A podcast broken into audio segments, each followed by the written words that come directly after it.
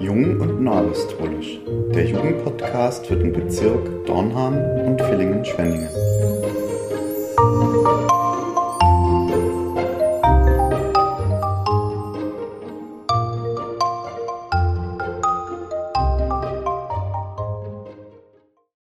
Hallo und herzlich willkommen zu einer neuen Folge von Jung und Neuapostolisch. Es sind nur noch wenige Tage bis Heiligabend, weshalb in dieser Folge Weihnachten voll und ganz im Mittelpunkt steht. Zu Gast haben wir dieses Mal gleich zwei Damen aus der Gemeinde Dornhahn. Lara, die noch nicht lange Teil der Jugend ist, dafür aber völlig neue Ideen mitbringt und Katrin, unsere Jugendbetreuerin, die im Gegensatz dazu all ihre Erfahrung mitbringt. Ich würde direkt mal mit einer Frage an euch beide starten. Und zwar, wart ihr schon mal in einer Situation ohne Licht? Ich muss sagen, Situationen ohne Licht sind bei mir schon öfters vorgekommen. Nicht eine allzu große Situation, aber viele kleine. Das kann sich auf die Schule bezogen darstellen, wo ich einfach manchmal nicht mehr weiter wusste. Ich wusste nicht mehr, wie ich ähm, weitermachen sollte oder wo der Ausweg dafür ist solche Situationen gab es bei mir schon öfters. Ja, bei mir auch. Ähm, ich denke gerade an eine Situation, wenn man abends noch spät mit dem Hund läuft und die Straßenlaternen gehen aus. Ihr könnt euch vorstellen, wie das ist. Wenn man dann keine Taschenlampe dabei hat, wird es richtig dunkel. Ja, ihr habt ja jetzt schon verschiedene Interpretationsmöglichkeiten von Licht gebracht. Und wenn ich an Licht denke, denke ich erstmal so an eine Lampe oder an das Sonnenlicht. Das heißt generell Licht, was eben uns Orientierung bringt oder auch das Sonnenlicht, was uns Wärme spendet. Habt ihr vielleicht auch noch irgendwelche Ideen zu Licht im irdischen Sinne? Ja gut, jetzt gerade in der Adventszeit. Also ähm, vor vier Wochen das erste Mal die Kerze angezündet. Morgens am Sonntag, es war noch schön dunkel und dann merkst, wie so ganz langsam durch dieses eine Licht ähm, schon Umrisse ähm, zu sehr waret. Und das hat gereicht, damit wir frühstücken konnten. Oder gerade auch in der kalten Winterzeit kann uns auch vielleicht, wenn jemand zu Hause einen Kaminofen hat, ähm, auch dieses Feuer die Wärme spenden und auch das Licht.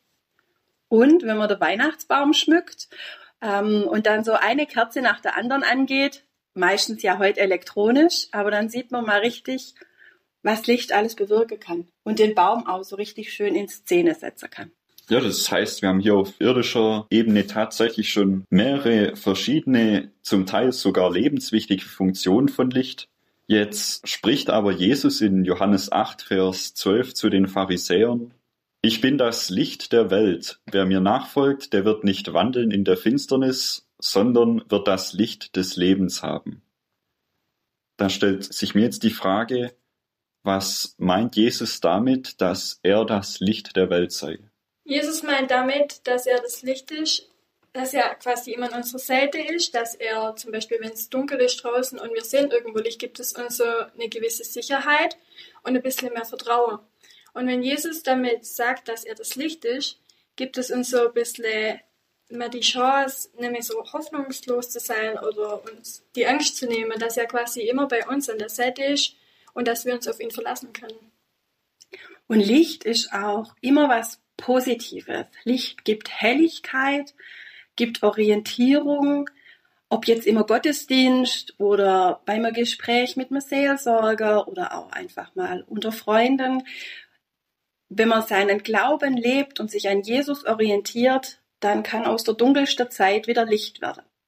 Ja, das heißt, wir haben hier schon mehrere Parallelen zwischen so der irdischen Welt und unserem Glauben, wenn man an die Orientierung denkt, oder auch quasi Licht und Dunkelheit und Gut und Böse. Und jetzt verspricht uns ja Jesus, dass wir das Licht des Lebens haben dürfen und wir dürfen tatsächlich an eine hoffnungsvolle Zukunft glauben. Ein Versprechen von Jesus selbst, dass wir für immer im Licht sind, also quasi in Ewigkeit leben dürfen, auch nach dem Tod. Und jetzt in dieser besonderen Zeit feiern wir ja ein ganz besonderes Ereignis und Jesus sprach in Johannes 12, Vers 46, Ich bin als Licht in die Welt gekommen, auf das, wer an mich glaubt, nicht in der Finsternis bleibe.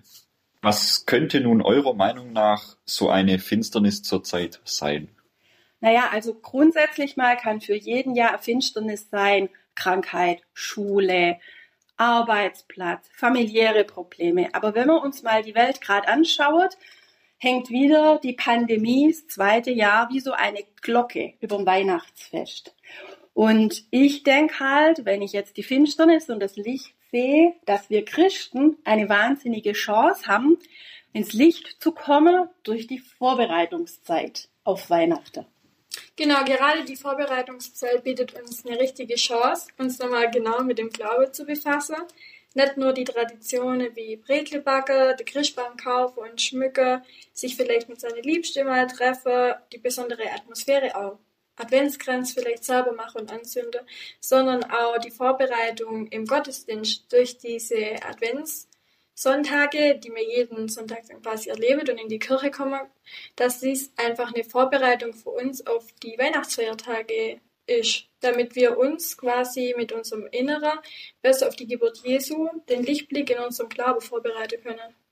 Genau, und mir fällt gerade noch ein, es gibt ja so schöne Traditionen in Dörfern und wir haben es in Dornhahn jetzt dieses Jahr auch, diese Adventsfenster, wo ganz, ganz oft Bibelstellen, ähm, adventliche Begebenheiten dargestellt werden. Und es ist auch so eine Möglichkeit, am Fenster das Licht gibt, sich mit dem Glaube zu beschäftigen. Ja, eigentlich ist ja Weihnachten auch das Fest der Liebe, bei dem man Gemeinschaft erlebt. Jetzt ist natürlich auch wieder durch die Pandemie sehr eingeschränkt leider, aber trotzdem sind wir ja immer in Gemeinschaft mit Jesus. Er hat uns selbst Freunde genannt in Johannes 15, Vers 14. Und er hat uns auch die Erlaubnis gegeben, mit all unseren Bitten vor seinen und auch unseren Vater zu treten. Und bezüglich der Pandemie sprach Apostel Quinle auch, man muss mit allem rechnen, auch mit dem Schönen. Und dieser zweite Satzteil ist eben gerade dieser wichtige Satzteil, denn ohne ihn würden bei uns natürlich alle Alarmglocken anspringen, wenn man mit allem rechnen muss, aber eben auch mit dem Schönen und das ist eben das Wichtige. Dann zurück zum Thema Weihnachten.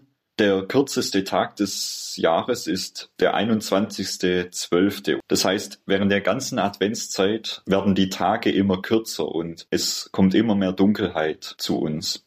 Und jetzt kommt eben an Heiligabend das Licht der Welt und ab da werden dann die Tage eben wieder länger. Das heißt, man kann auch so sagen, Weihnachten ist der Sieg des Lichtes über die Finsternis. Und dann kommen wir jetzt auch schon leider zum Ende und deshalb möchte ich nun euch noch die Frage stellen, was genau macht Weihnachten eurer Meinung nach so besonders? Also wie bereits gesagt, finde ich besonders die Vorbereitungszeit, die Adventsgottesdienste ziemlich besonders, nicht nur an sich die Weihnachtsfeiertage, denn so waren wir auf diesen Höhepunkt quasi auch ein Stück weit in unserem Glauben besser vorbereitet und haben einfach mit diesem Ausgleich. Was ich besonders erschreckend finde, was ich ähm, in letzter Zeit oft gehört habe, beziehungsweise auch in einem Artikel gelesen habe, dass viele Menschen Weihnachten nur mit Traditionen wie mit Christbaum kaufen, Geschenke auspacken und Zeit mit der Familie zu verbringen verbinden, was ein Stück weit auch dazugehört. Aber für viele ist die Geburt Jesu nicht mehr der Höhepunkt oder der Ursprung von Weihnachten. Und das finde ich ziemlich schlimm, weil das einfach ein ziemlich großes Ereignis ist in unserem Glauben, das wir auch verfolgen. Und ich finde besonders, wir sollten die Weihnachtsgottesdienste bei uns in der Kirche dazu nutzen, um vielleicht das alte Kirchenjahr nochmal Revue passieren zu lassen. Was hat uns in diesem vielleicht gefehlt? Was hätten wir vielleicht lieber erlebt, was war der Höhepunkt. Und da die Geburt Jesu gerade Anfang des neuen Kirchenjahres ist oder ziemlich am Anfang, können wir das und die Weihnachtsgottesdienste nochmal nutzen, um uns vielleicht nochmal besser darauf vorzubereiten, um daran zu arbeiten, was wir in unserem Glauben noch erleben wollen. Und vielleicht nicht zu warten, bis der Priester oder der Amtsträger das in einem Gottesdienst konkret spricht, sondern auch mal das Wort nehmen und zwischen den Zeilen etwas zu lesen.